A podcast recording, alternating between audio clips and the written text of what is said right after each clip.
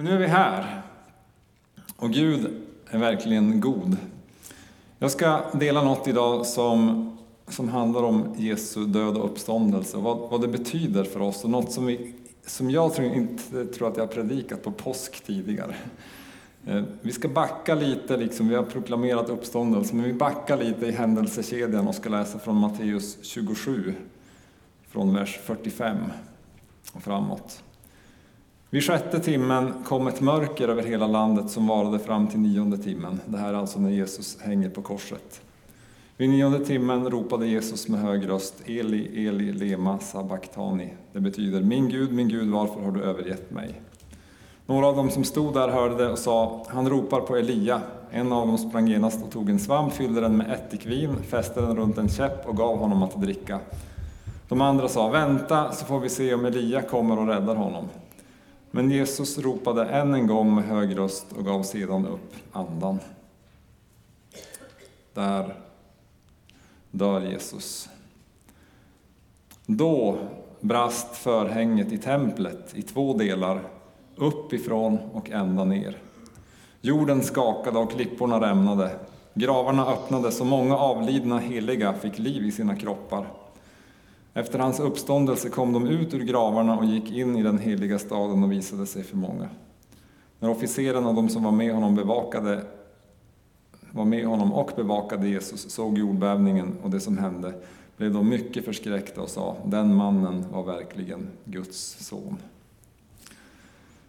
Det här är det kanske mest avgörande momentet i världshistorien när Jesus drar sitt sista andetag och ger upp andan, ger sitt liv för dig och mig. Och sen så står det då, då, brast förhänget i templet i två delar, uppifrån och ända ner. Och det är det jag ska liksom zooma in på i, i förkunnelsen idag. Vad var det här förhänget? Jo, det var en jättestor vävnad som, som skilde den del i templet som kallas för det allra heligaste från det heliga. Och in, innanför det här förhänget fick översteprästen gå in bara en gång per år för att göra ett speciellt offer för, för folket. Och det här eh, rämnade alltså, det sprack. Eh, enligt eh, alltså uppgifter som, som finns liksom historiskt tillgängliga så var det här en vävnad som var ungefär en centimeter tjock. Den var blå, purpurfärgad, det är någon sorts lila, röd och vit. Och den, den hängde där då också i dubbla lager så här så, och skilde templet. Och den här duken, vävnaden, förhänget byttes ut varje år. Så det vävdes en ny som sattes upp då varje år Eh, så det var, alltså man, man, någon kanske kunde tänka, ja, men okej om det är en tusen år gammal duk, någon, förr eller senare så spricker den så. Men, men så var inte fallet, utan det här var ju något som var nytt, nytt och nytillverkat, som sprack, som rivs i tu när Jesus dör. Förra veckan så predikade jag om när Jesus rider in i Jerusalem och då tog jag kung Salomo som förebild för för Jesus. Att Salomo var en ny kung för en ny tid som bygger ett nytt tempel. När Salomo invigde templet så står det i första kungaboken 8, vers 10 så här. Men när prästerna gick ut ur helgedomen uppfylldes Herrens hus av molnet så att prästerna inte kunde stå och göra tjänst på grund av molnet eftersom Herrens härlighet uppfyllde Herrens hus. Det är det moln av Guds härlighet som som finns, som vi läser om på flera ställen i Gamla Testamentet, i berättelsen om Mose och uttåget ur Egypten och så. Guds närvaro, Guds härlighet, som är så stark här i den här berättelsen i Salomos tempel att prästerna inte kunde stå. Alltså de kunde inte stå på benen för det är en så stark närvaro av Gud, så stark Eh, kraft, så stark påverkan i, det andliga. Jag vet inte om du har haft någon sån upplevelse eller någon sån erfarenhet. Jag har jag har haft en sån erfarenhet när Guds kraft och närvaro är så stark så att benen viker sig. Liksom. Att Gud bara är så påtagligt närvarande. Och det är kanske inte konstigt om Gud finns och han är på riktigt, om han liksom fokuserar sin, sin närvaro på en plats, att vi på något vis skulle påverkas av det. Och den här närvaron hade alltså då etablerats i templet som Salomo hade byggt. Och då rivs här nu då förhänget i tu. Och det här liksom betyder ju saker för oss. Och det, det är framförallt två saker som jag ska fokusera på som jag tänker är jätteviktigt. Det första är ju att när förhänget rivs i tu så får vi tillträde till Guds närvaro och till Guds, Guds härlighet.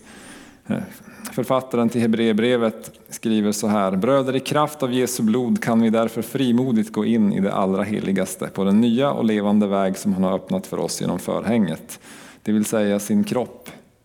Så här författaren använder förhänget som en bild på Jesu kropp. Att Jesu kropp rivs isär. Hans blod utgjuts. På grund av hans blod så kan vi, kan vi gå in, in i Guds verkliga härlighet och verkliga närvaro i den himmelska världen. Så att förhänget rivs itu och spricker visar att vägen är öppen till Gud för oss. Och, ja, men är den, har, den, har den inte alltid varit öppen, kan man ju tänka. Ja, alltså, Gamla testamentet undervisar i Jesaja 59 att det är era missgärningar som skiljer er från Gud. Era synder döljer hans ansikte för er så att han inte hör er. Alltså våran synd, människans synd, våra missgärningar eh, gör så att Gud inte hör oss. Alltså det är någonting i vägen som skiljer oss. Våra synder. Det är egentligen inte en, en, en, duk eller en matta som hänger som skiljer oss från Gud utan det är bara en symbol för att vi inte har tillträde till Gud. Men det här rivs itu genom vad Jesus gör på korset. När Jesus dör så öppnas vägen till, till Gud, till Fadern. Och det innebär att du och jag får komma in i Guds närvaro. Vi kan få komma till Fadern vi kan få komma med precis som vi är. Vi får bekänna våran synd. Vi får ta emot, eh, vi får ta emot förlåtelse.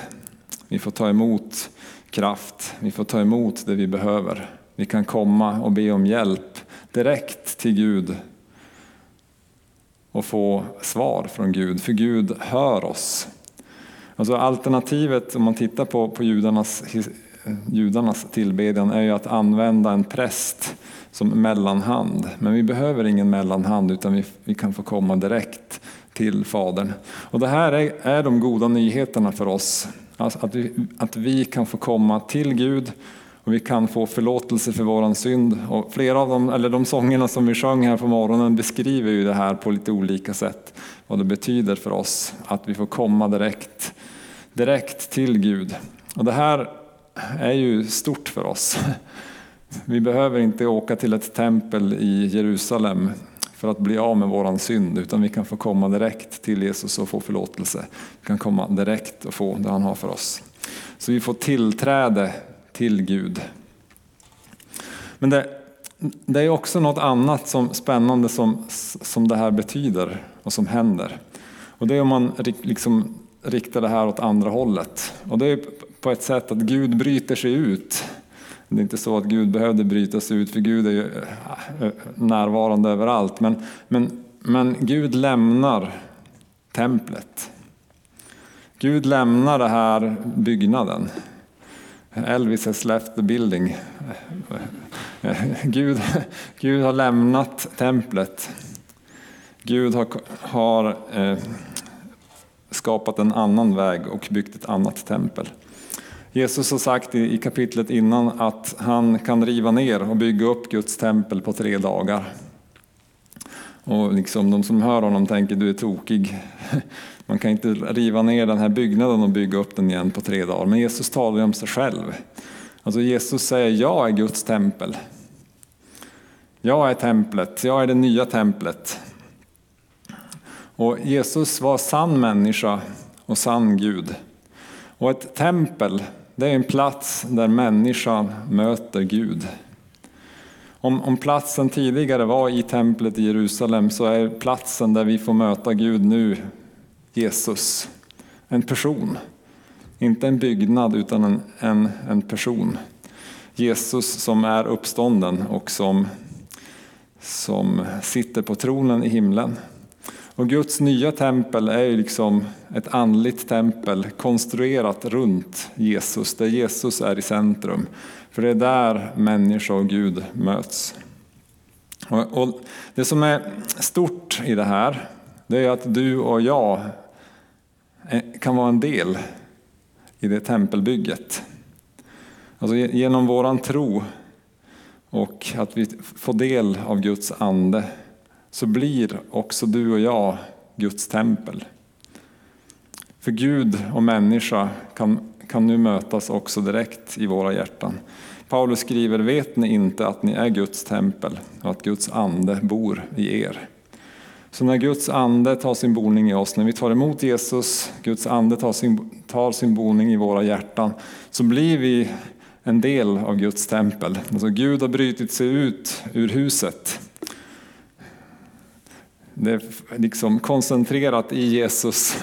Men när vi tror på Jesus så får vi också del av hans ande. Och vi, som hans kropp på jorden, blir det tempel som Gud har för människan och mänskligheten på den här planeten.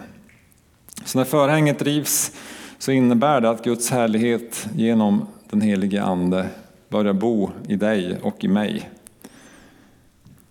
Så du och jag, ditt och mitt hjärta är platsen där himlen möter jorden. Där Gud möter människan och där den sanna tillbedjan också kan ske. Där förlåtelse, där försoning kan ske. Allt det som hände i, i det liksom templet som, som byggdes av Salomo. Nu är det inte Salomos tempel utan det är liksom templet som byggdes efter uttåget ur Eh, eh, återtåget från, från Babylon som, som finns på Jesu tid.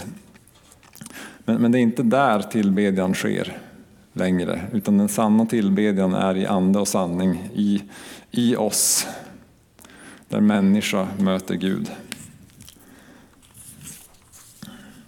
Det här, tänker jag, men varför är det här viktigt då? Jo, det, det innebär att vi har tillträde till Gud, tillträde till Guds närvaro. Genom Jesus så, så har vi möjlighet att få del av allt det Gud har lovat. Allt det Gud har tänkt för oss, allt det Gud har av frihet, befrielse, helande, frälsning, förlåtelse, försoning och så. Det finns genom Jesus. Och det har vi redan fått genom Jesus. Det, det, det har getts till oss genom vad Jesus gjorde för oss på korset. Så vi, vi, har, vi har redan nu fått del av allt det där. Det har gjorts tillgängligt för oss. Och på grund av att Jesus har uppstått som den nya människan och lever så är det också ett hopp om våran framtida uppståndelse. För det är vad Bibeln talar om, att vi också ska uppstå med Jesus till evigt liv. Och där vi liksom slutligen blir en del, eh, rent fysiskt, tillsammans med Jesus här på jorden av, av Guds tempel som ska stå i, i evigheternas evighet. Så det är den här tanken som jag talade om förra söndagen att ja, men redan nu så är Guds rike här men ännu inte i sin fullhet. Templet, det nya templet är redan här.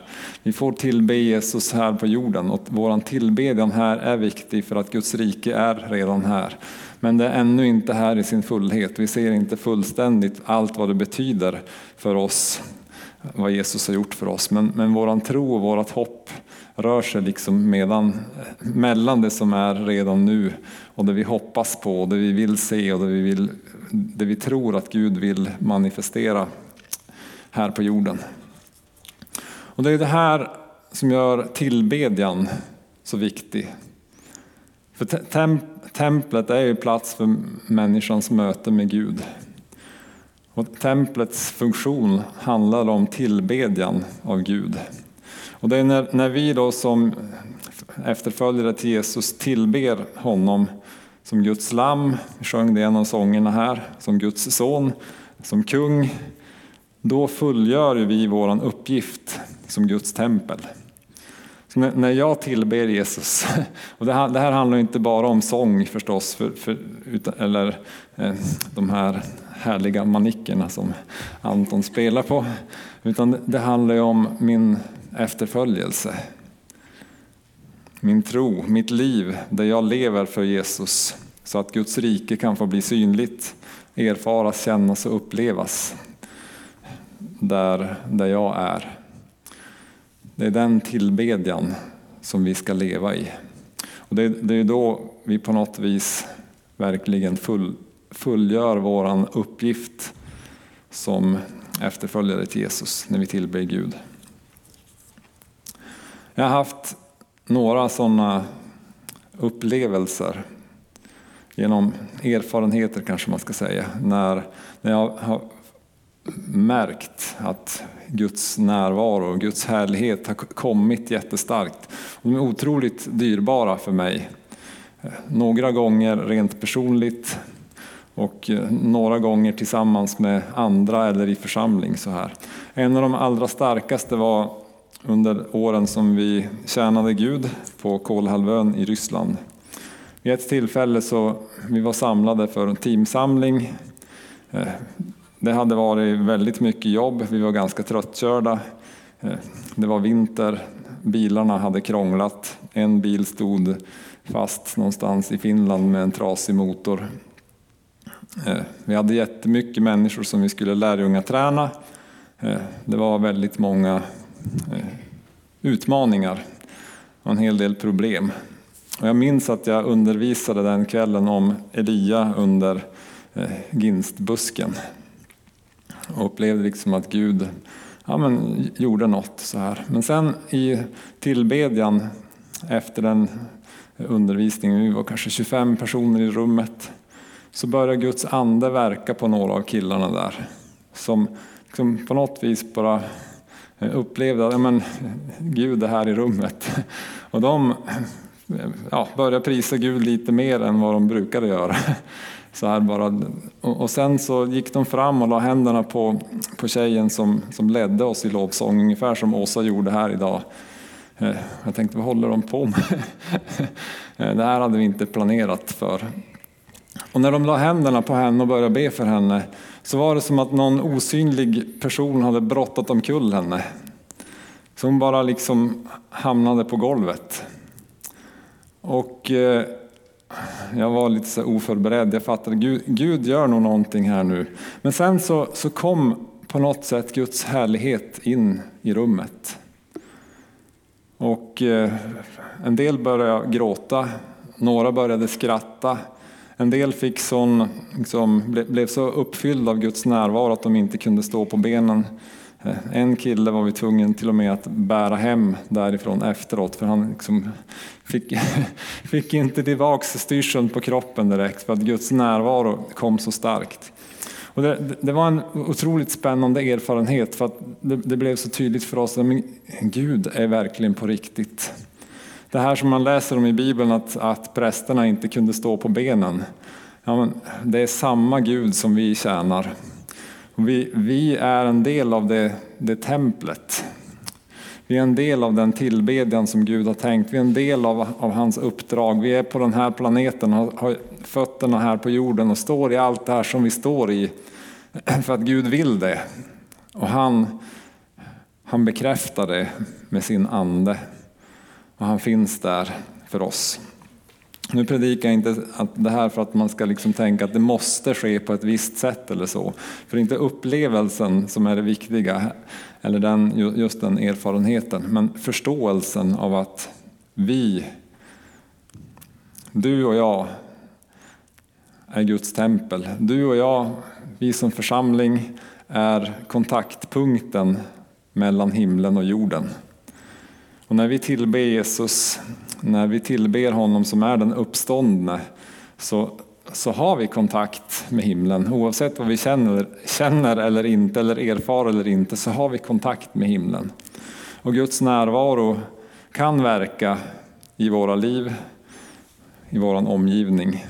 Och jag tänker att vi kan vara en sån församling som får uppleva Guds härlighet, närvaro, tro på den, tillbe Jesus och också då gå med den kraft, inspiration, glädje, frid så som vi, som vi får del av när vi möts och tillber tillsammans och gå med det in i våran vardag. Just för att Guds rike ska få bli tydligare, synligare. Att Guds tempel helt enkelt får bli synligt och närvarande i Stockholm genom dig och mig. För att vi är det templet, det är vi som bär på den helige Ande. Det är vi som bär tron på Jesus. Vi är en del av det tempelbygge som han, som han har byggt. Jag ska avsluta den här förkunnelsen. Inbjudan idag är ju förstås eh, tillträde. Du är välkommen att komma direkt till Gud. Jesus har redan dött för dig på korset. Din synd är redan sonad. Blodet har redan runnit. Du kan få ta emot från Jesus. Anden är också redan utgjuten. Det ska, ska, man väl kanske predika på pingsten, men, men vi tar det idag också. För det hör ihop verkligen. Att eh, Guds ande är redan given. Du kan få ta emot första gången, andra gången, få uppleva hur Guds ande fyller dig igen. För att du också liksom får komma i funktion som Guds tempel. Och tredje inbjudan är just att oavsett hur ditt liv ser ut, oavsett vad som händer, oavsett vad du känner, så kan du få gå in i tillbedjan och tillbe Jesus som Guds tempel. Vi behöver inte vara perfekta. Det är Jesus som har gett och gjort det perfekta offret för våran skull. Och genom det så får vi tillbe Gud direkt, ansikte mot ansikte. Amen. Herre, vi ber att du ska visa din godhet för oss. Tack för att du är uppstånden. Tack för att du lever. Tack för att du har gett oss tillträde till det allra heligaste i himlen. Tack Jesus för att det är du som är där. Tack också för att du är templet. Tack för att vi får vara en del av ditt tempel och på, på det sättet också kan säga att vi är ditt tempel. Och nu ber jag att du ska låta din härlighet få komma och beröra våra liv, våra hjärtan. Fyll rummet i oss med din härlighet. Fyll rummet här i församlingen med din härlighet. Vi ber om det i Jesu namn. Amen.